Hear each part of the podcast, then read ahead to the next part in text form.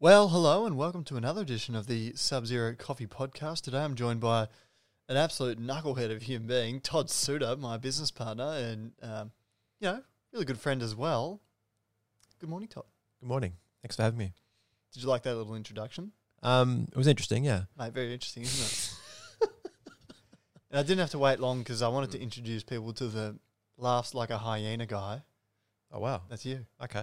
If Thanks, you mate. so throughout the podcast, you'll hear Todd laugh, and it, It's it's iconic that laugh, isn't it? well, I think so, but you can tell it from a distance. and if you don't think it sounds like a hyena, well, Mm.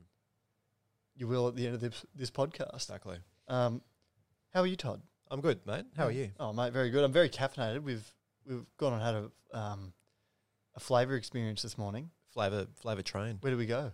It Went to the new Melbourne on a Melbourne site in Brunswick. was pretty good, wasn't it? It's very good. Lots of coffees, Many, many, many coffees, many, many flavors. and they kind of paved the way for what we're doing at the moment, didn't they? Absolutely. Right. Well, and what coffee did you have? I had a Ethiopia Jasper milk based coffee. Oh, mate, that was pretty good. I had a Synchro CM Hull Cherry Carbonic Maceration Geisha Espresso. I had a CM Thagini Kenya Espresso, and I had a Raspberry Candy milk based coffee That was just to start the morning. just to just to get out of bed. I Yeah, feel like we're going to, we're going to need an encyclopedia to explain some of these coffees. Um, yeah, You know, that's okay. it's quite quite a few words there, but we'll, we'll get to that later on in the later on the podcast. And so if you if you're new to coffee and you're listening, stay tuned. We'll we'll, we'll simplify it and you know reduce the coffee nerdery throughout. We'll get there. Yeah. But um, let's start by introducing you a bit Mhm. more to those who might be listening. Todd, Yes, what is your full name? my full name is Todd James Suter. Because it's spelled Souter, you know that. It's some people like to pronounce it Souter. It's actually correct pronunciation is Suter. But I suppose if you you know you could look at the word south and S O U and it's pronounced south S O U, or you Okay. could look at soup Okay, S O U P, Suda. uh, it's like Kent Stangia, George Costanza. There you go. There we go with the laugh again. There But you go. we, we Yeah. we're, we're massive Seinfelds, you and I. And, and Mm. and where were you born? I was born in Tasmania, Hospital town uh, Queen Victoria Hospital, in Launceston. now Tasmania is like this sort of island off the south of Australia. It is part of um, it is it, it is it's like Hawaii to America, but a little bit closer, sort of thing. Yeah, Um, sort of. Great state used to be called Van Diemen's Land that's right. Back in the day, back in the day. yeah, Um, home to the Tassie Devil, that's right. former formerly home to the Tassie Tiger, That's right. um, affectionately known as Tassie. Yeah, And some say it's even proof that South Australians can swim. That's a bit harsh of me. Um, Wow, okay. All right, so you're born in Tasmania, Mhm. and um, at some stage you've moved to Melbourne. Yes. When was that? So I moved to Melbourne in 2011. That was to Mm. pursue strictly to pursue a career in coffee. Okay, and before you moved to Melbourne, what were you doing? I was I attended university, um, so I studied graphic design, English, and journalism. Decided it wasn't really for me, and almost fell into coffee coffee by accident as a as a job that I loved. A lot of great coffee stories start at university. You know that. Mm, I do. um, I've I've had this discussion with a few people, and yeah, you, you, some people start, and you know, my my my encounter with coffee started at university. I was a, I was a I was a dish pig before, or a kitchen hand before, um, before we started, before I started making coffee, and you know, that was just my job to pay the bills, Yeah, exactly. Keep you going. just keep you going, because of course, when you go to university, you've got no money, exactly. and so when and, Exactly. You know, I've never been able to shake that sort of you know Mm. financial tag. You know, I've always been in the lowest tax bracket, um, but you know, we're, we're still here, yeah, exactly. still going. Um, And coffee's important if you're a uni student as well. well, you see, that was wh- so I'm 25 years old right now, Yes. so I'm getting on a bit, Yeah. Um, getting on. and I, th- I think I had my first coffee when I was 20 years old. Wow. Okay. Started a bit later than me. Okay. Well, yeah, you know, and it was a Makona um, or Nescafe instant coffee. Oh. Okay. Wasn't that good? Lots of tertiary flavors. It was a bit how you going, Yeah. so to Okay. speak. And for anyone who doesn't speak Australian, a bit how you going means it's bad. Yes. that's a Below that's, below average. that's a rough translation. Yes. All right, so you um, you came from Tasmania, Mhm. um, you sought refuge in Melbourne, Yes. and to, to pursue a coffee career. Mm-hmm. What was your first job in co- in Melbourne? First job in Melbourne, I was actually working for my uncle, and he owned a sorry owns a graphic design company which is called Nose to Tail. Nose to tail. Mm. And what's your uncle's name? My uncle's name is Jason. Uncle Jace. Jason Suda, Uncle JJ, we call him. Uncle JJ. Yeah, JJ Yeah. Crackers. that's right. Okay. Um, yes, that was 2011, and I he had a garage which he wasn't using, and someone had the idea if you roll up the garage door, you could open a cafe. That's a hole in the wall cafe, which is a great idea. Mm. This was in Balaclava. Unfortunately, the cafe isn't there anymore, but I was at the cafe for about two years. Mm. Um, also met Ben Tovey, which is an interesting. We'll come back to that later. We'll come back to that uh, yeah, later. But yeah, learned, met Ben Tovey, learned a few little tricks from him. Mm. Um, Just loved it. Got into making coffee, and I had already decided. I actually came originally just to help out for one weekend, my uncle's cafe. But I knew I want to do this full time. I have to move to Melbourne. I have to get amongst get amongst it. Get amongst it. You Yeah. did, and from there you did what? So go, go. Let's go A to. Let's go all your coffee jobs in Melbourne, please. Okay, it's been quite long. Okay, Mm. yep. So I was at the garage cafe for two years. Mm-hmm. I had an I had an incredible coffee experience at Monk Buddy Dharma, my first washed Ethiopian yoga chef They're- espresso. They're cereal cherry poppers, Yeah, Mm. exactly. So you in know, specialty tasting- coffee terms. That is. in coffee terminology. Yeah. So this coffee was like it didn't taste like coffee. This tastes like fruit. Tastes like tea. For what's going on here? So this is when you're getting into specialty coffee, which is more more of a flavor experience than just a caffeine experience. Mm. Um, after that, I got a full time job at Sensory Lab in the city, which is part of the Saint Ali group. Mm-hmm. Um, worked my way up to becoming head barista at Sensory Lab, and then I was offered a 2IC position at St. Ali Mm-hmm. in South Melbourne, which was where I had another great sort of coffee experience. and that's where we met. Yes, absolutely. Uh, And we were, we were working under the great Leon Holdsworth. yes. And I've got to say about Leon, he's one of those under the radar coffee people. Probably, probably the, one of the best baristas I've ever met. You Yeah. give him coffee, and he'll make it taste good. He know he Absolutely. really knows his stuff, Mm. and he's he's not a um. He's not an overly, how would you say? He, he doesn't he doesn't like um. He doesn't put him plaster himself all, all over social media. He's No, a- he's, he's he's- very humble. I think yeah, he's very one of the humble guy. most one of the most underrated baristas in Melbourne. I very would say. introverted. Yeah, I guess so. Yeah, Yeah. You know, keeps to himself mostly. Yeah. But you know, behind beneath the skin, Yeah. Very, very hardworking, very good mentor to me, mm, incredible barista, great teacher as well. mm, and and of course, Saint Ali is where you and I met. Yes. Yeah. That's where you gave me my chance. Yeah, that's right. I remember that. Uh, well, you know, I, was- I was working at a um, I was working at another store initially Mhm. to begin with, which was way out yonder. It was literally in a cow paddock where there was a large property development going on, and I think Mhm. Sal elaborated on this in the one of the podcasts that we did um, a, few, a few months ago, and that was um, you know we were. It wasn't a very busy store, you know. Yeah, I, I made Put two it or three, politely. had two or three coffees a day. um, you know, I got a lot of. I graduated working at that store. I got a lot of my uni work done. Yeah. It was very interesting. That's a positive. And every morning I'd go to St. Ollie and pick up the cakes. That's right. Yeah. Go pick up the cakes and the pies. Yeah. And um, at Sa- and there it was where you would make me coffee in the morning. Yeah. And this we'll go full circle on this throughout the podcast. But Yep. this is where my encounter with you began. Yes. We just we're both freaks. Yeah. Both- Absolutely. we're both coffee freaks. yeah. And so every morning you'd give me a different coffee. Yeah. and we'd I- have a chat about it and we'd discuss it. Yeah. And, um, you know, a lot of our conversations were around, you know, coffee flavour. Yeah. Absolutely. And, uh, that would have been back in 2017. yes. And um, our- it just it just started what would become quite a wild ride. Yeah. I think I made you a barista breakfast every morning, which was an What's, es- what's a barista breakfast? so. For those who who are unfamiliar with that term, it's a espresso, a small cup of batch brew or filter coffee, Mm. and a milk based coffee or a cappuccino coffee. It's the best way to start the day, isn't it? It's the only way to start the day. I put it on the pass and I actually call out takeaway for Kirk as a joke. It wasn't takeaway; it was in a dine-in, but you call out takeaway for Kirk. You know, add a bit of atmosphere to the cafe, cafe experience. Pretty funny, wasn't it? I, I've, I enjoyed that joke. Yeah, And they were always very delicious. It was um they were they were um and still are, you know, at the very top of the industry Mhm. and very proud to have worked there. yeah, absolutely. Mm-hmm. Um, and um, it's a it's an absolute machine of a joint. And you were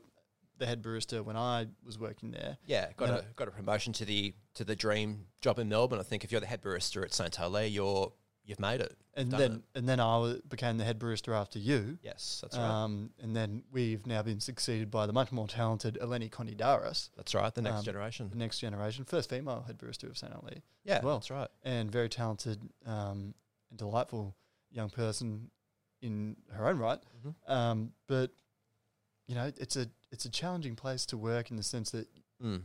you've got to make hundreds of coffees a day.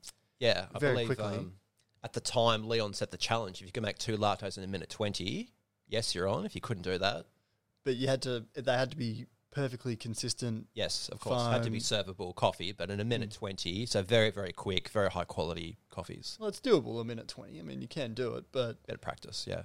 but they had to be you know perfect latte art, all that, Mm. all that jazz sort of Yes. thing. Um, and now look at us now, both unemployed. Um, Probably the hardest working unemployed people in Melbourne. We're the busiest unemployed people in Melbourne, but we're, s- we're soon to be self-employed, aren't we? Absolutely, yeah. Well, that's a good segue into what we want to talk, what we would like to talk about next, which Mhm. is Sub Zero Coffee. yes, This is the Sub Zero Coffee podcast. that's right. You are now formally my business partner. Mhm. And what do we do? What do we do? So we've done a number of frozen coffee pop ups around Melbourne. Frozen coffee pop-ups. Yes. Talk, tell, talk me through it. Well, I think this is this may be a world first, as far as I've, I'm aware. We had had a menu, very extensive menu, almost like a wine list in its, um, you know, breadth and length and in detail. Single single dose, vacuum sealed, and then frozen coffee to preserve its unique qualities. Well, it's not a world first. They were doing it at, I think the world first might have been Marrickville, the owner coffee Oh, yeah. store in Sydney. That's right, yeah. and um, In Mm. Yeah. Melbourne, this may have been the first one, yes, possibly. But uh, perhaps we should, you know, in order to go forward, sometimes you need to go back. That's You know, right. Perhaps Yeah. we should tell the story of how you were, you were a non-believer, That's right. Yeah. and, 2017. na- and now you're a believer. yeah. 2020. So it all starts with I walked in. We went to you were competing at the national barista competition Yes. at that time, that's We'll- right. and we'll talk more about competitions later. Yep. But um, when we walked in, Mhm. a guy by the name of Matthew Lewin Mhm. was um, doing a routine, Mhm. and you said he was freezing coffee. Yeah. and I think we both thought to ourselves, "What in God's name is he talking about?" Exactly. And so, long story short, we decided to l- look this kind of stuff up. Mhm. Came and got s- a guy called Christopher Hendon, Yes. had him on the podcast last time. Dr. Coffee. Doctor Coffee, Mm. Mister Freeze, the Iceman. Yeah. Um, anyway, so uh, started digging a bit, a little bit deeper, and then I decided when we were both working at Saint Ali, Mhm. mate, we should free some coffee. Yes. And you weren't a believer. I was very skeptical at the beginning because you're told never put your coffee in the fridge, don't put it in the freezer. You're conditioned, but no one ever tried it until then, I think. Okay, and and, and then how, how did I how did I manage to indoctrinate you? How did I manage to Yeah. bring it so, bring it bring it to the dark so side? I'll, I'll tell you the story. So, Mm. my competition coffee, which is a natural process, Panama, El Burro Geisha, incredible coffee, you had secretly, without me noting, no, noting, Knowing, knowing, mm. knowing, um, had vacuum sealed and then frozen it at minus 18 degrees in the freezer, put it into the grinder. It actually ground more consistently, had a more narrow particle distribution. Um, incredible espresso. I thought that is the best espresso I've ever tasted. What have you done with it? And then you'd explain what you'd done. And I, so couldn't, I couldn't believe it. now just to dig the heel in a little bit here, Todd, Mhm. you had said no, that's a silly idea, or I- words to that effect. I may have said something like that. words to those to- 2017, yeah. Words I- to I that may have said effect. that, yeah. And then, um, without you knowing, I made Hmm. you an espresso. You thought it was at the time the best espresso you had ever had, Yes, mind blowing. and it was Coffee. it was your co- your own competition coffee that you couldn't recognize. Yes. And then you know you fed it back to you, and you said, "Mate, what have you done with that?" Sort of tu- you've turned the flavor dial up somehow. yeah, You've done something with it. and you know, continuing on from that, Mm. now you and I are borderline unemployed, self-employed, um, Yeah. and where we've had three pop-ups to date. Yes. uh, under the Sub Zero coffee format. Mhm. And basically, like you said before, we you know offer a, a menu of over fifty different coffees. Yep. And I, I think where we differ to anyone else is that we source from any roaster in the world, Yes. um, and we don't have a restriction on the coffee we can we can buy because Mm-hmm. Well, the only restriction is the money that we have to spend on it. but, um, exactly. But um, yeah, it's it's a lot of fun Mm. being able to buy all that coffee. Yeah, It's like building a library of flavors in your head. exactly. It's like a, a kid in a, a lolly shop or a candy store. You can pick whatever you like. It's, it's And- excellent. and um, you know you're you're preserving memories as well, aren't you? Absolutely. And you know like, all these coffees. You know sometimes I get a bit emotionally attached to them. Like I, Mm. I struggle to let them go. They're like they're like my little babies Exactly. Yeah. because they're all just so delicious. Mm. Um, but yeah, and and I guess, well, a question for you, Todd. Mhm. Why do we do this? Why do we do this? That's a great question. I think we've we've both had those days where we feel like, oh, I really feel like a natural processed Ethiopian. I wouldn't mind a washed Kenyan coffee. And sometimes those coffees aren't always available because of seasonality. So you know, coffee's a fruit. It, it goes through different seasons, different stages of freshness and ripeness. So we have frozen coffee to preserve it, and we can enjoy it later. Or until a customer requests a specific coffee on a menu, we can say, yes, we can brew that for you. Here it is. Let me talk you through it. And and I think to add to add one further to that, this enables us, and you're going to hear me say that a few times throughout this podcast, Mhm. to elevate the status of coffee. Yes. And what do I mean by elevate the status of coffee? Well, um, people are more than happy to go buy you know a ninety dollar bottle of Riesling from Germany. Exactly. Um, you know some some Pinot Noir, Mm. you know, a nice funky natural wine. People and you know there's a, there's a, there's there's s- the list goes on and on of you know wine that people are willing to buy by the glass at Mhm. sixteen twenty dollars. Yeah, Um 'cause because or when you more. when you're half cut at the pub and you or at the um, at the wine bar and you're Mm. you know snacking on some nuts and some some some biscuits with some pate you know attached to it Yep. y- you're very willing without taking note of the flavor to drop lots Mm. of money on a on a on a, a glass of wine Absolutely. why wouldn't people be uh, empowered to do the same with coffee I think the wine the wine industry, especially in Australia, is very already well established. Like people recognise wines by variety. We're not quite there yet with coffee, so you know your Shiraz, your Vonier, your Merlot, different varieties of grapes. Hmm. So you talk about coffee, you're looking at SL28, heirloom varieties, Geisha, Sidra, all those great varieties that you and I really know quite well. But to the general public, it's still a bit of an unknown. It's a new thing. and for anyone that might be listening that have managed to stick around throughout our you know tomfoolery on this podcast um, you know we there are different varieties of coffee and Absolutely. we you know think of an apple. There's Mm. green apples, Yep. red apples, pink lady ra- apples.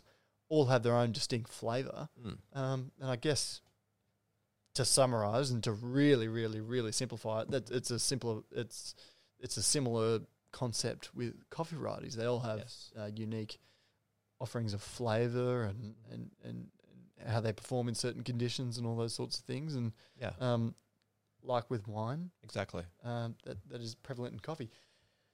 And I think with coffee, um, I'm, I'm becoming, I must self confess, I'm becoming a bit of a emotional wreck, coffee hipster, coffee hippie, because, you know, I have this feeling that when you drink coffee, you're not actually just drinking coffee Mm. you're connecting to the earth, Mhm.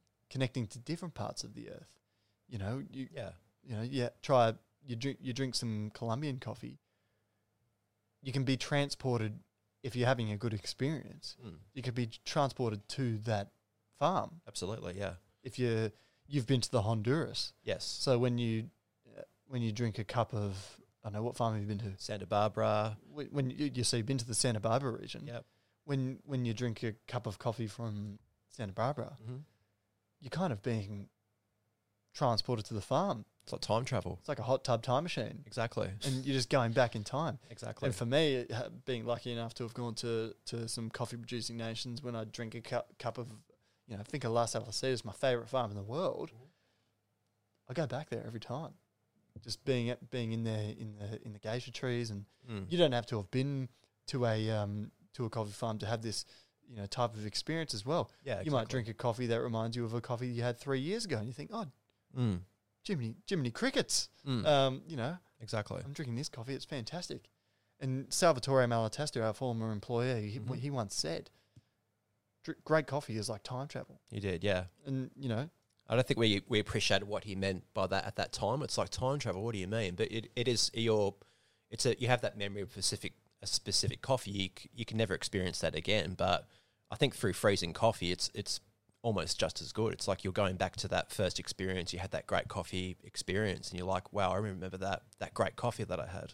And you know, we've had these sort of shanty coffee pop ups where Mm. we've you know, I mean they scrub up okay, but um, you know, We do okay. yeah, we do Yeah. okay, but yeah, we're preserving these coffees, and there's some coffees that we have that we're intentionally um, saving for a later date. Yes. Um, and you think of people like George Howell over in America. yeah. Um, he's been you know, creating these vintage coffees for quite some time. Yeah. That's I think I think that's where we're going to get with with, with specialty coffee.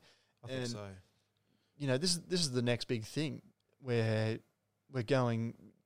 I mean, what what what, what were the first three waves of coffee or specialty coffee? Well, coff- coffee at I guess first wave coffee was like coffee in a can. It was instant coffee. It wasn't um, just something that came out of a can. People didn't understand it grew on a tree. It came from from a coffee cherry. It's a fruit. It's a fruit, absolutely. I don't know if you know this, but coffee's actually a fruit. It's actually a fruit. Yeah. Yeah.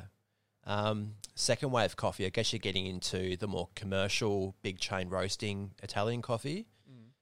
Correct me if I'm wrong. oh, I don't know. then, I I'm, guess I'm the not a third- coffee historian. Third, third wave coffee was getting more into about small batch roasting, roasting a little bit lighter. Single um, origin. Single origins, yeah. So for a big time, Salvatore Malatesta was the champion of the single origin, single estate coffee. And it was in, I remember coming, just moved to Melbourne, it was in all the newspapers for who's this guy, Salvatore Malatesta, talking about coffees of fruit, single estate, single origin coffee. Everyone thought he was he was mad, he was crazy, but he's very, very passionate about he thought about coffee like like wine back in 2009 and now we just can appreciate where he's coming from Well, is this the fourth wave, or are we just self-indulged latte sipping Melbourne i wankers? think, I think we're heading into the ice age now the Ice Age. The that's Ice a good one. Age, This, this this, is is n- the specialty coffee. yeah i think john Ice gordon Age. used that phrase the ice age The Ice Age. yeah John Gordon. john gordon He's ahead of his time. Isn't one of my yeah one of my coffee heroes he? Mate, um, well, it's very interesting. And, and going back to um, you know, coffee Mm. being similar to wine, yes I think you, you've got people like Craig Simon, who, um, and in a moment we'll play a piece of his routine, but he had this interesting routine at the World Barista Championship in t- 2018, was it? yep that's right um, and in that he he made the link between the deductive uh, tasting ma- Mm. uh, deductive wine tasting uh, technique used by sommeliers. yes So by drinking a, uh, uh, you might be able to explain this better, but by drinking a uh, wine, they'll be able to deduct uh, through primary, secondary, and tertiary flavors. Yep. The origin of the wine, so what country, yes the variety, yes and even the particular lot yes on a given year. yeah exactly Crazy. yeah Have you got anything more to elaborate on with that? Yeah, I remember Craig explained it as you could you could drink a glass of wine and immediately identify based on the flavors the flavors that come from the source. So you could say, okay, this is a 2018 Riesling from South Australia. But he proposed, what if we could do this in coffee? So primary flavors, you think, okay, that's the you know like a geisha variety. There are specific flavors from that variety, no matter where they're grown in the world. They still have those particular floral and stone fruit flavors. And he proposed secondary flavors come from the processing, like a natural wash processing, and the tertiary flavors or roast derived flavors are those those flavors you taste on the finish of a coffee, so the aftertaste. Well, let's let's pass it over to the man himself. This is an extract from Craig Simon's 2018 World Barista Championship routine in Amsterdam. Take a listen. Imagine we could drink any coffee right now and immediately identify its origin, the varietal, the farm temperature, how it was processed and roasted. We can, and I'm going to show you how. The pages in front of you are the guide to today's presentation, so please follow through on them as I talk and we taste. And there's a copy there for the head judge to take back to the room at the end. My inspiration comes from the sommelier profession and the deductive tasting system that they have developed that lets them determine the provenance and quality of a wine as they taste it. This system identifies primary flavours from varietal and terroir, secondary flavours created during the winemaking process, and tertiary flavours created during ageing. From this information, a sommelier can immediately identify that wine because these flavours are being connected to their source. Using this information, I've created my own system for coffee, including the coffee tasting matrix that we'll be using today. It starts to identify where coffee flavours come from, so we could identify coffee by taste alone. This system would allow us to evaluate a coffee as a finished product.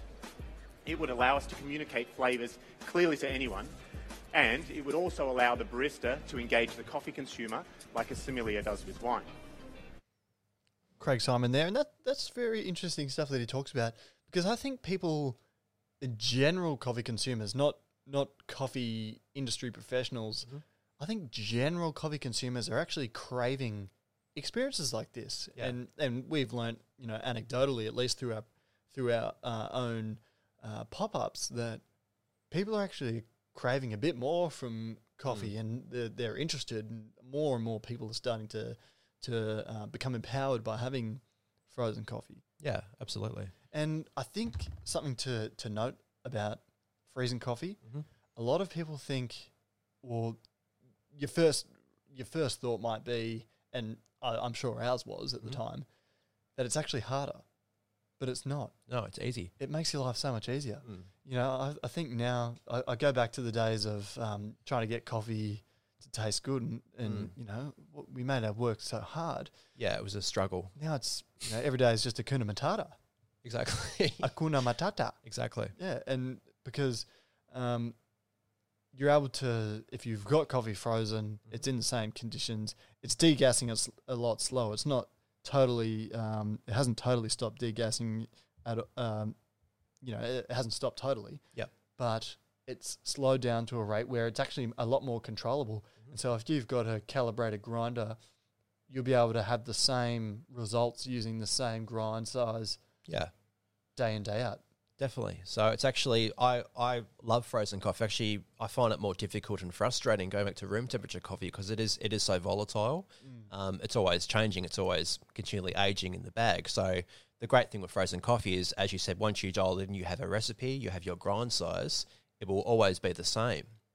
It's it's actually really easy, and it's actually nice on a menu, for example, to make a promise on those particular flavors, you will taste that particular flavor because the result, provided your your your technique, your distribution is the same, you get the same result. It's actually far more enjoyable making coffee. Well, I get to that time, or I used to get to that time of the year every year where I thought, well, my hair is turning grey, you know, things are, I'm getting old. now I start getting all sooky during winter, or I can't remember what time it is, but I just start craving Kenyan coffee. Okay. And so nowadays, it's, it's so well. That, I think when Kenyan coffee goes out of season, Oh, or yeah, when you when, miss when, it. when any coffee goes out of season, you Yeah. miss it. But Kenyan's the one I seem to miss the most. Okay. Like, I can't really live without it. Interesting. Excellent coffee origin. Yeah. But you just get to that, you know, Glenn Thomas, one of the great ones that we used to work with. He used to say, "Oh, I'd, when I'd get grumpy at work, he'd say, mate, you just need a Kenyan espresso, don't you?'" and he'd just rub it in. But it's true. yeah. and absolutely. now we don't. Now we don't seem to have that issue. You can just every day you can go, well, um, lifey like this coffee. And I guess that's another reason why we sort of started this is because Yeah. you walk into a cafe, you don't know what particular coffee they've got on on, in, on that given day. And um, sometimes you might leave feeling disappointed because you don't have the coffee that you feel like on that day. Yeah. And now that isn't so much an issue. Absolutely. Perhaps we're spoiling ourselves, and this will become this will drive down our appreciation of coffee. Hmm. I don't know just yet, but I seem to enjoy be enjoying it so far. Yeah. Yeah, it's actually nice to go, you know, go to the freezer at home and say, you know, maybe I want a washed Ethiopian heirloom espresso today. Maybe I want a, a Panama Geisha today. Maybe I want a milk based coffee. So it's nice having the choice. You don't have to be stuck to the seasonality of coffee anymore. It's like coffee can transcend the seasonality. It's it's it's incredible. And I guess this is probably where the wine industry i- industry's had a bit more success. Is you can open a bottle of Hmm. wine, you know, a few years later, Yeah. provided you've stored it correctly, and Yes. it will taste the same or better. Somewhat, you know, s- ages like wine is a you know, Hmm. Yeah, w- it's like a gets fine bit- wine. like a fine wine. Yeah. But um, as the old age adi- adage goes, you know, wine gets better with age. Some Yeah. of them do, um, and uh, yeah, you can with a bottle of wine, you can open the bottle, Hmm. and that's I guess that's the fortunate thing. You don't have to have a skilled barista or operator on a machine to to produce a consistent experience because you can just pour it in the bottle and it tastes as it should. Yeah. Uh, with coffee, it's a bit more complicated. You need to, you know, have functioning machinery, uh, correct water chemistry, Mm-hmm. Yep. you know, good equipment, Yes. good, skilled, knowledgeable barista who knows what they're doing. Mm-hmm. Um, and now, where we're getting at is that we're able to contextualize that experience. I think people like knowing the origin of a coffee. And, you know, you and I have been to own a coffee this morning and we're They dropped the coffee off and they gave us the flavor notes, Mm. where it's from. Yeah. Um, and you know we do we adopt much of the same philosophy at, at our pop ups. Yeah. And I think people genuinely want to know what the origins of the coffee are, Yeah, uh, absolutely. who who helped craft it, yes. and you know, mind you, we do charge a lot for our coffee. It's Mhm. um, the coffee we buy is expensive, yes. and we freeze it and we factor in all those costs, and Yep. people are more than willing to pay it. yeah. You, know, you Yeah. remember, do you remember that that the uh, the guy at the Abacus pop up, the second ever pop up we had? Yes.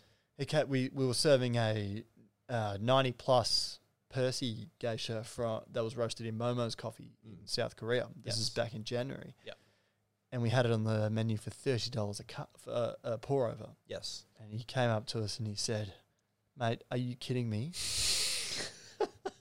You're charging thirty dollars for a coffee." Yeah. And I was I was ready for a for a shouting match. So I said, so I looked him firmly in the eye and I said, "Yes." Yes. just gave him yes. I thought, Yes. all right, I'm going to cop it here, and he just Yeah. goes, righto, well, give me two of those, and I'll have, Wow. I'll have. He he ended up ordering, um, you know, s- all the big baller stuff, Yeah. and he was just a customer because this ca- this pop up was inside an existing cafe, and so there were Yeah. you know lots of people there. Australia Day weekend, I believe it was. The Australia Day long weekend, Yeah. um, and so that's January 26 before coronavirus had happened, Yes. and. He ended up coming back all three days and Mm. you know tasting the rainbow, so to speak. yeah, exactly. And this is just um, this is just a guy that you know bumped into us by chance who absolutely loved what we were doing, Mm. and I think where you compare you compare that to coffee nerds because you know coffee nerds are quite a um, a rare species of human It's, a- being. it's a niche niche market. Yeah. Now self I will self um, self sort of uh, disclose here. I am a coffee nerd. Yeah. We all are. We all are Yeah. in the industry. Yeah. Um, but I don't want to get it stuck on conversations about yeah the grind size Extraction, of the yeah. coffee. What's the, what's the TDS? What's the extraction percentage of this coffee? you know, I don't, I don't, I don't want to get strung up on those conversations. No. And um, you know, God bless our own cotton socks, so to speak. Yeah. You know, I find it a lot more enjoyable talking to talking to people that are you know new to this or Mm. wanting wanting to. They don't give a rat's ass about the, the TDS, the extraction percentage, the No, brew it's a- time. it's They a want to re- know about the coffee, Exactly. and that's and we we as an industry, I hope, Mm. should cater to that desire. Mm. I agree. Elaborate on that, Todd. Yeah, I think I think the coffee industry is starting to change into more of a customer focused experience. There was a time where the extractions and the type of grinder you're using was was the most important thing, but now I feel that's changing. It might be an influence of the recent barista com- well barista competition routine topics. That's sort of getting off Well- topic, but that we'll come back to that. We'll get there in a second, but you Um, can imagine the type of um, type of human being at home that you know they're, they're dusting the cheesel dust off their off their top, and they're on the computer and they're angry and they want to Yeah. they want to roast what you're doing or Yeah. just go bully a certain person online. That's the coffee nerd. Well, that- Yes. Mm-hmm. that- that's a, that's a cohort of the coffee nerds, and we love them. Mm. I I I don't bull- I don't cyberbully people, but you know we're we're coffee nerds. Yeah, Hmm. I agree. So I was, I was pleasantly surprised at that particular pop up at Abacus because we were people just coming in off the street thought it was a cafe, part of the cafe. They sort of explained we're serving frozen coffee. Here's the menu. They were quite surprised the amount of detail, the amount of information we had for each coffee. And I remember one particular lady, she was paying fourteen dollars for a La Palma natural geisha milk based coffee. And I was getting a little bit nervous. Hell of watching- a coffee. is she going to get oh incredible coffee is she going to get angry is she going to be disappointed she said that's one of the best coffees I've, I've ever had and actually does taste like the way it says on the menu so that made me feel thought this is a really rewarding experience i thought this is what i want to do now Well, and there was also another woman at that same, another lovely lady, I should say, at the at that that pop up who who questioned us when we made her a milk based coffee. She said, "Oh, what, what what have you put in there? You put a bit of fruit, or you put a bit of um bit of flavor bit of syrup or something?" Yeah. I said, "No, that's just straight coffee." And she said, uh, "Excuse me, no, it's not." So so it was a bit of a to and fro on that, but eventually I ended up convincing her that yes, Mm. you know, coffee prepared right, yes grown right, processed right, yes can taste like fruit. can be really exceptional No, it, it, it just fl- it just flips everything on its head. And there's another there's another format in which such coffee can be presented, and that is in a barista competition. yes Now, barista competitions is something we wanted to talk a little bit about today because Mhm. I think um, part of the issue with barista competitions that you people pay like competitors pay you know hundreds of dollars per kilo for their coffee Mhm. and they serve it to judges whose job is to you know critically analyze it and compare it to other people's coffee Mm. and um, there's only four of them in a competition Yep. and then it just seems a bit of a waste that you do all that hard work and only four people five people get to try it Mhm. and i think that's another reason why we sort of got convinced that the the sub zero way was the right way because Yes. um, you get to share it with so much, so many more people. Mm. Yeah, absolutely. I think there there is a uh, an aspect of competitions that is potentially wasteful, but I think I think um, for me it's an incredible learning opportunity. You become a better barista and also connecting with other people. I think the customer s- customer service aspect of it is is equally important as well. Well, let's try and let's try and um, nut out what a barista competition is. Mhm. So uh, I'll start starting with you. What, Okay. what is a barista competition for anyone who is a, is a, is a first time listener to the Sub Zero podcast? What what's a barista competition? Yeah, so you have you have a 15 minute time allocation to serve 12 drinks, so four espressos, four milk-based coffees and four signature drinks of your choosing to a panel of four judges and a head judge oversees them. Two technical judges are watching everything you're doing, so obviously you need to be clean and consistent professional behind the machine. And then if you go over that time limit, you lose a point every second that you go over that time limit. But basically, whoever makes the best espresso and describes it accurately, the highest scoring espresso is the winner. So, well, you, you, there are, there are many ways to score points, and uh, you you rightly mentioned the technical judge, which will assess your cleanliness, Yes. uh, you know, your um, ability to ha- you know perform consistently. So you get, Mhm. you know, you, your shots need to be around the same time. They need Yes. to be as- around the same weight. Yes. Your workstation needs to be clean. That's all. Professional. That's all part of the the point scoring system. And then there's um, the the the sensory judges. And Yes. this is where mo- this is where the bulk of the points come. Mm. Um, you, you need to serve a signature drink, which is a uh, uh, actually we'll- I'll explain that one last, won't I? That's probably the best way to yeah. do it. Okay. Um, so you, you serve a milk based coffee, so it's a, a coffee paired with Mm-hmm. Milk. milk, Yes. and then you serve an espresso, Mhm. and this is the highest uh, scoring element of the entire Yes. competition. The person with the highest scoring espressos usually is the winner, Yes. and then you've got a signature drink. Yes. And the objective with the signature, signature drink, and correct me if I'm wrong, Todd, is to you need to add other elements that aren't coffee. Mhm. So it can be anything you want that's not alcoholic, can't be Yes. alcoholic, or Yep. poisonous. We don't want to poison the No, judges of course not. um, and uh, try and create a drink which uh, encapsulates, I guess you could say, the essence of your routine, Mm. but you need to accentuate the coffee as well. Yeah, it's that- actually surprisingly the most challenging part of the routine is, is getting a good signature drink. So you're adding two or three elements to the espresso, but the idea is it's got to taste, it's got to be a better experience than the espresso or it is by adding more things to it. It's actually surprisingly very difficult. Um, but basically, your idea, your concept is presented in a drink and how well you understand that coffee altogether in one drink. It's surprisingly challenging. And you yourself, Todd, have competed in a number of barista competitions, have you not? That's right. Yes. Did five, five years in a row. Five years in a row. Yes. And how, how, how'd we go? Uh, pretty good. I think, honestly, at the start, I didn't really know what I was doing. I was just very passionate about Ethiopian coffee in my first routine. I found a great coffee that I fell in love with. thought, I'd really love to use this in a competition. Um, I guess getting the feedback at the end was a little bit disheartening, but Mm. I think it does make you a stronger barista at the end of the day. I think competitions are a great platform to push yourself forward very, very quickly. Mm. Um, and I competed in a barista competition for the first time. Uh, well, we the regional competition in 2018. 2018, It's yes. nearly two years ago now. Yeah, wow. And then um, last year we both competed against each other for the first time Yes, in the national barista competition. that's right. And uh, in that, I was using some Bolivian coffee. I Mm-hmm. was lucky enough to be sent by San Ali and Sal Vittore to Bolivia and Mhm. Mm-hmm.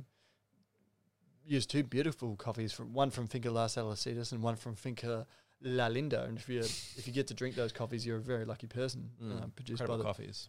produced by the Rodriguez family, and um, Bolivia is just such an incredible coffee producing nation in its own right. Um, what was the favorite? What was your favorite coffee you ever used? Yelborough was great. that we Yelborough mentioned. Ah. was a really incredible coffee. I, that one sticks out of my mind, obviously, because it was frozen. That was just incredible. And I think 2019 was the first time I attempted to serve frozen coffee using dry Mm. ice. And that was the La Palma Lactic Geisha. That was an incredible coffee No, it wasn't. as well. It was Tipica. Oh, sorry. I had a geisha for the regional comp and I had a typica for the national competition. And that Tipica was sensational. That was an amazing coffee. La Palma El Toucan, well, well done. And and Yeah. they uh, the uh, the coffee from La Palma El Toucan was used to win the World Brewster Championship last time there was one Mhm. um, by Junjion That's right. Yeah. of Momo's Coffee in South Korea. Yeah. It's a coincidence. Mate, it's a very big coincidence, isn't it? um, have you got a favourite barista competitor that you've Yeah. uh, or favourite routine? Yeah, I think starting out, John Gordon was a was a massive hero of mine and, and continues to be. Um, Mm-hmm. I guess you know, the beard and the white shirt, black apron to me is a very iconic sort of look. Um, Well, you've got he's- quite the beard going yourself, don't well. I you? was inspired by John Gordon, so you know, almost like the coffee wizard sort of look. Yeah, okay. Yeah, more knowledge, longer beard, more flavour. More beard, Yeah, more knowledge, more flavour. exactly. Mate, very interesting. Yeah, You, John Gordon, and Pete Licata have something in common. yeah. Yeah, you're all you've all, All got shy, a all great big have beard. beards. All, all shaved your head, bald. Yeah, more flavour. A similar look. Um, thank you. So that 20, 2013 routine of John Gordon's, he I was really ins- amazed by it. He he had the judges with headphones, so they didn't have any distractions. It had particular music to fit the flavour and the mood of the coffee he was trying to create. The the idea was he wanted to create an experience like he wanted the judges to taste the coffee the same way that he did, which is quite difficult to do because everyone tastes is a little bit different. Um, and he had incredible signature drink, sort of like matching the sweetness of the espresso course, the bitterness of the milk course. First time anyone I heard someone talk about dark chocolate as a positive bitterness in, in a competition. okay. And then the signature drink was capturing the sweetness, acidity, and the bitterness of the coffee in different shaped glasses, different aromas. It was a quite incredible routine to fit together in 15 minutes. That was back in 2013, That's correct. Yeah. before his time, John Gordon. Yeah. Mate, Ahead of his time. and and you know we um, I admire the work he does as well. I met him for the first time when I was in Brazil, Hmm. Mm-hmm. uh, and he was working for San Remo at the time, and Yep. that was the world's World Brewers Cup competition. Hmm. Mm. Uh, nice guy, um, and you know we're uh, exchanging information with him these days, which is very very cool because. Yeah. Um, John's a big believer in frozen coffee, and Mm-hmm. um, and so are we, obviously. Hmm. Yeah. Um, looking forward to, to buying some coffee off him. Absolutely. Oh. I think he's playing releasing his competition, but that was going to be his competition coffee um, shortly, I believe. And there's some there's some different elements to barista competition routines as well because you, you see some that are there's more than one way to skin a cat so to speak. Mm. There's some way some competitors go about it by focusing a lot on the coffee and the customer service. Yep. Some people are presenting new and innovative ideas, Mm. and if it, to go back to the customer service people, you think of people like Agnieszka Yeah. Ryuska who you know just nailed the score sheet and really really knew what she was doing Mm. to win the competition. Yeah. And then you think of some you know, people like Dale Harris and, and June Gion last year who just introduced some wild theories uh, relating Yeah. to coffee and, and managed to win.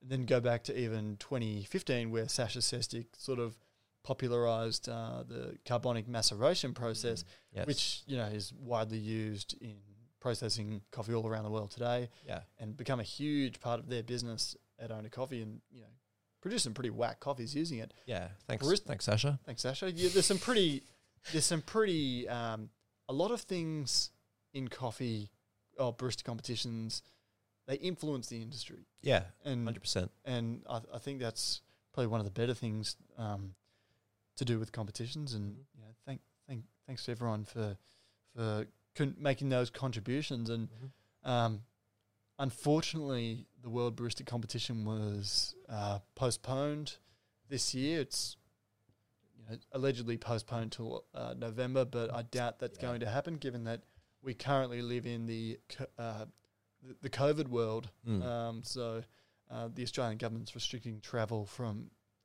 pretty much every foreign country, Yeah. um, and I'm very. It's, it's not looking too good. It's not I- looking I, good at I all, don't no. think I don't think there will be a world Bristol competition in 2020, but um, Mm. you know I really really look forward to the days where they do come back and we get to see some more wonderful routines, and Yeah. you and I get to compete in them again. Yes, That would be hopefully. great. That'd be great. Yeah, Um, you know, I really, really think that w- we've got some more things to offer now, and you, Mm-hmm. you um. You learn a little bit more each year when you do it. I mean, I've Absolutely. only competed one. I've only competed one year so far, but you know, I'm super, super keen to do it again. yeah. Um, so you know, one can only hope that they um, they return. yes, But mate, let's finish on some positives. yes. What have we been up to in the during the lockdown? So I think was it Mm. was it March that everything started to Mar- sort of shut? March 23rd, the Australian government announced there would be a lockdown in Victoria. So, f- very quickly, 24 hours later, suddenly you had a team of 10 baristas. Now it was cut down to two people, and people's hours were cut. A lot of people lost their jobs. So, majority of people I know in the coffee industry are unemployed or have been unemployed, which is which is very sad. Mm, Um, but I think during that lock time, sorry, that lockdown time, it allows you to look at things from a different perspective. mm. And I think trying to look for the positives in a bad situation, I think has been a really difficult thing. Well, I got to say, for the first month, Mm. I was really, really depressed. Yeah, same. Um, you know, we had we had planned to go to Singapore That's right. and Jakarta. Yes. we had pop ups planned in, uh, in both countries, and um, you know, it would have been a really good opportunity for us and opportunity to expand into different countries and you know travel the world. And there was pop ups planned for Korea, Japan, America, Yes. England, um, and unfortunately, pretty much all the profits we had made from from the first few pop ups just went down the drain. Yes. So I booked the flights to Singapore and Jakarta and, and the accommodation and, and that's Yeah. probably to the tune of you know, between eight to ten thousand dollars Australian. Ouch. And it's just all gone. Yes. So that's pretty much all the money I had. Mm. Um, and it was it was tough Mm. losing all of that and um, not being able to operate because of the government restrictions and Mhm. I mean we could have done takeaway operations but that just sort of I think I lost the motivation to do that at the start. Yeah, there was a But- time we were both a little bit down, I guess, but yeah. I think the the blessing in disguise, the positive way of looking at, it, we saw a couple of opportunities to continue Sub Zero just at a different different platform. Well, you know, we had our suki lala, so to speak. you know, sometimes you just you know you feel a bit down. You have a you have a suki lala, Yeah. Suki Lala. and that's a very Australian term as well, isn't it? Yeah, exactly. You know, for anyone listening to who, who the hell are these crazy Australians? Well, Mm. you know, suki lala is another Australian colloquialism. Mm-hmm. Um, you know, just just being a bit sad, Yeah. being Bit down. You know, sometimes you get a bit angry. Have a sook. Yeah. Have a suki Or a lala. tanty. Throw a tanty. Yeah. But anyway, Yeah. um, it's allowed us to do. It's allowed us to work on other things like Mhm. the podcast. Yes. Um, and we have been working furiously Mm-hmm. on getting back up because the lockdowns or the restrictions, so to speak, are beginning to ease in Australia. Yes. And so soon, very soon, Very soon. we'll have a semi permanent pop up site. Mhm. We can't announce the exact details because we're just No. waiting on um, A couple of details to be finalized. a couple of details to be finalised. Yeah. Um, but we're very excited because soon we'll have a space. Mm-hmm. and we will be operating seven days a week at that Mhm. space. Yep. And from within that space, you'll also be able to buy Sub Zero coffee. Yes. That so we now have our own roasting arm, Mm-hmm. and we've partnered with the Australian roasting champion, Mhm. former number two in the world, Yes. Ben Tuvey, And TV. one of the best One of the- roasters, one of the great ones. One of the great ones. one of the great ones. Yeah. And so um, I think the motivation behind that was because Mm-hmm. we can't we can't buy roasted coffee from overseas Mm. and have it uh, delivered to us in the time that we would have expected before COVID nineteen. Yep. Um, the you know shipments are a bit sporadic, and you know they might commit to shipping within a certain time, but you don't actually know. Yeah, exactly. So it's a bit of a risk buying frozen coffee, uh, Yes. buying co- roasted coffee from overseas rather. mm-hmm. And so we've decided to buy green coffee Yes. which is a bit has a bit more of a shelf life. And It's a new, new thing for us. well, it's a new thing. It wasn't really always part of the plan. No. Um, and uh, we we're not going to stop buying coffee from other roasters No. um, because, of course, we don't have any rules. Exactly. Uh, That's the best part about this. Yeah. And be, and having a shop where you can present different coffees and different roasters, different styles. Mhm. It's all part of the fun for us, isn't it? Yeah. Absolutely. Um, and I Um, I've got to say, I'm really excited. When we, we released our first coffee the other day, which is the uh, Abdul Salam Al Haba Yes, from Yemen. from Yemen, Mm. going out with a bang. Yeah, And we've got we've got the Iceman blend coming soon. yeah, little sneak teaser. Sneak teaser. So Yeah. stay tuned for the ice the Iceman blend. Yes, Um, mate, you if you follow the socials, yeah, you'll learn a, a bit more about it. yeah, absolutely. So yeah, definitely follow us on Instagram at Sub Zero Coffee. Um, so the the partnership with the collaboration with um, Ben Tuvey has been been an amazing opportunity. So we can get coffee, f- you know, green coffee from Australia, sourced from any other country that's just sort of sitting there. Mm. And we could say, well, what c- what can we do with this, Ben? And he'll have an idea to create a blend. Well, in a way, this is going to empower us to get even more coffee on our menu because we can, rather than you know, choosing from what roasters offer, Mm. we can actually go to the source and get the coffee. Yeah, And mind you, we're a very small operation right now. two man show. It's a two-man show, unemployed, self-employed, but yeah, um, you know, we'll get there. yeah. It was funny when we went to Axel last year and we went and saw the, the great Dave Macon Yes. and you know, I, w- I think I was finishing uh, one of my uni assignments, yeah. and and I think you were unemployed at the time. I was unemployed at the um, time. and he comes up and he says, "What does he say?" uh, he goes, "Well, one's unemployed, one's a student. It was pretty funny. He's a good he's a good guy, Dave. He's a good guy." and um, you know, Yeah. that's back when you could go sit in cafes, It was Absolutely. a different time then, wasn't it? different time, Simpler different time. But you know, we're doing our thing now, and Mm. Hmm. mate, the, fu- the future looks good. Yeah, I think you know trying to look at a positive angle. I think has been been the the difficult thing in 2020. So I think doing a lot of time to think and sort of reflect on you know I there are some good things. I still have my health. You know, I'm still well. I can still make coffee. I still love making coffee. Let's continue to do that. Well, I think you throughout all this, I've had all the Sub Zero coffee at my house, Yes. just tucked away in the chest freezer. Yes. And uh, some days you have to restrict yourself from you know drinking up all the profits because or all the all the all the uh, all the coffee because Secret stash. the secret stash. It's a bit tempting when you can just reach into the reach into the freezer and grab whatever coffee you like. Yeah. It's It's, dangerous. it's been good though. yeah. Oh, it's been Absolutely. good. And I, I've probably been the, one of the, um, in that sense, I've been one of the richest people on the planet during this. Yeah. Just, you know, coffee. Yeah. How good's coffee? No, it's best thing since. I think a lot of people would be, you know, better off if they just had a cup of a really good cup of coffee, don't you think? Absolutely. It can solve a lot of problems. Absolutely. You can almost bring, no, I won't say that. No, don't, don't say. Okay. But yeah, but I think yeah, freezing coffee is it's been an incredible thing, and to go from 2017 to here we are now, I wouldn't have imagined we'd be in this position, Mm. having our own roasting division, having our own brand, which has been that's you know started from an idea you had back in September 2019. Just sweating in the hotel room in Singapore. Yeah, How can we do this better? yeah. Should we should we tell that story? Yeah, okay. Yeah. Well, I just had my wisdom teeth removed. Okay. and I was going over to work in Singapore. So the day before I went to Singapore, I had my wisdom teeth removed, and I thought, well, you know, how often do you get a free work trip? Mm. So I thought, well, I won't tell anyone that I'm getting my wisdom teeth removed. Okay. So I just went over, and that really hurt. Okay. Anyway, so long story short, we're in Singapore, and um, I just wanted, you know, you and I are always scouring the internet for coffee, you know, not afraid to to Yeah. order from overseas no. and um, I just wanted the one-stop shop for everything, Mm. not just filter, not just espresso, for milk-based coffee as well. Mm. And what if? And we just thought, what if you could have that all in under the one roof? And so at that very time, I start I I'd registered for the ABN, the Australian Business Number, Mhm. you know, and started buying coffee on my laptop Mm. while I was overseas. Yeah. And when I got back, I said, Todd, we're we're going to do this Yeah. we're going to have the pop up in December. Um, and then we just did. Yeah. And um, yeah, honestly, it's it's I'm I've I've always been a bit of a George Costanza, been a bit of a been a bit of a quitter. Yeah, Right. I was Okay. a quitter.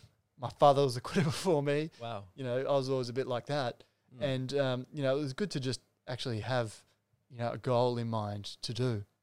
And we did it. We did it three times. Now we've got the roasting, and Mm. um, I don't know really. I don't really know what the future holds for us, but um, I'm just riding the wave. We're Yeah. riding the wave, Yeah, just enjoying the process. I think now. and um, you know it doesn't matter if we don't make a whole lot of money, and you know we you don't get into this business to make money, No. and it's just all about spreading love and flavour. Yeah. Taste Delicious the flavor. coffee. Just, just, just spread it. Mm. But Todd, I think that's enough for us today. And Okay. um, you know, it's been great talking to you and having you on the podcast and Thank you. introducing you and the the hyena laugh to to the coffee population at large. Wow. Okay. Wow, Thank you. that's very interesting, isn't it? that's it. Well, it's a good way to sign off. Thanks, and um, mate, thanks for thanks for being a good mate. Thanks, mate. You too. Um, thanks for being a part of Sub Zero, and thanks for coming on the podcast. Thank you. And as always, everyone, how do we sign off, Todd? Stay cool. Stay cool. Stay cool.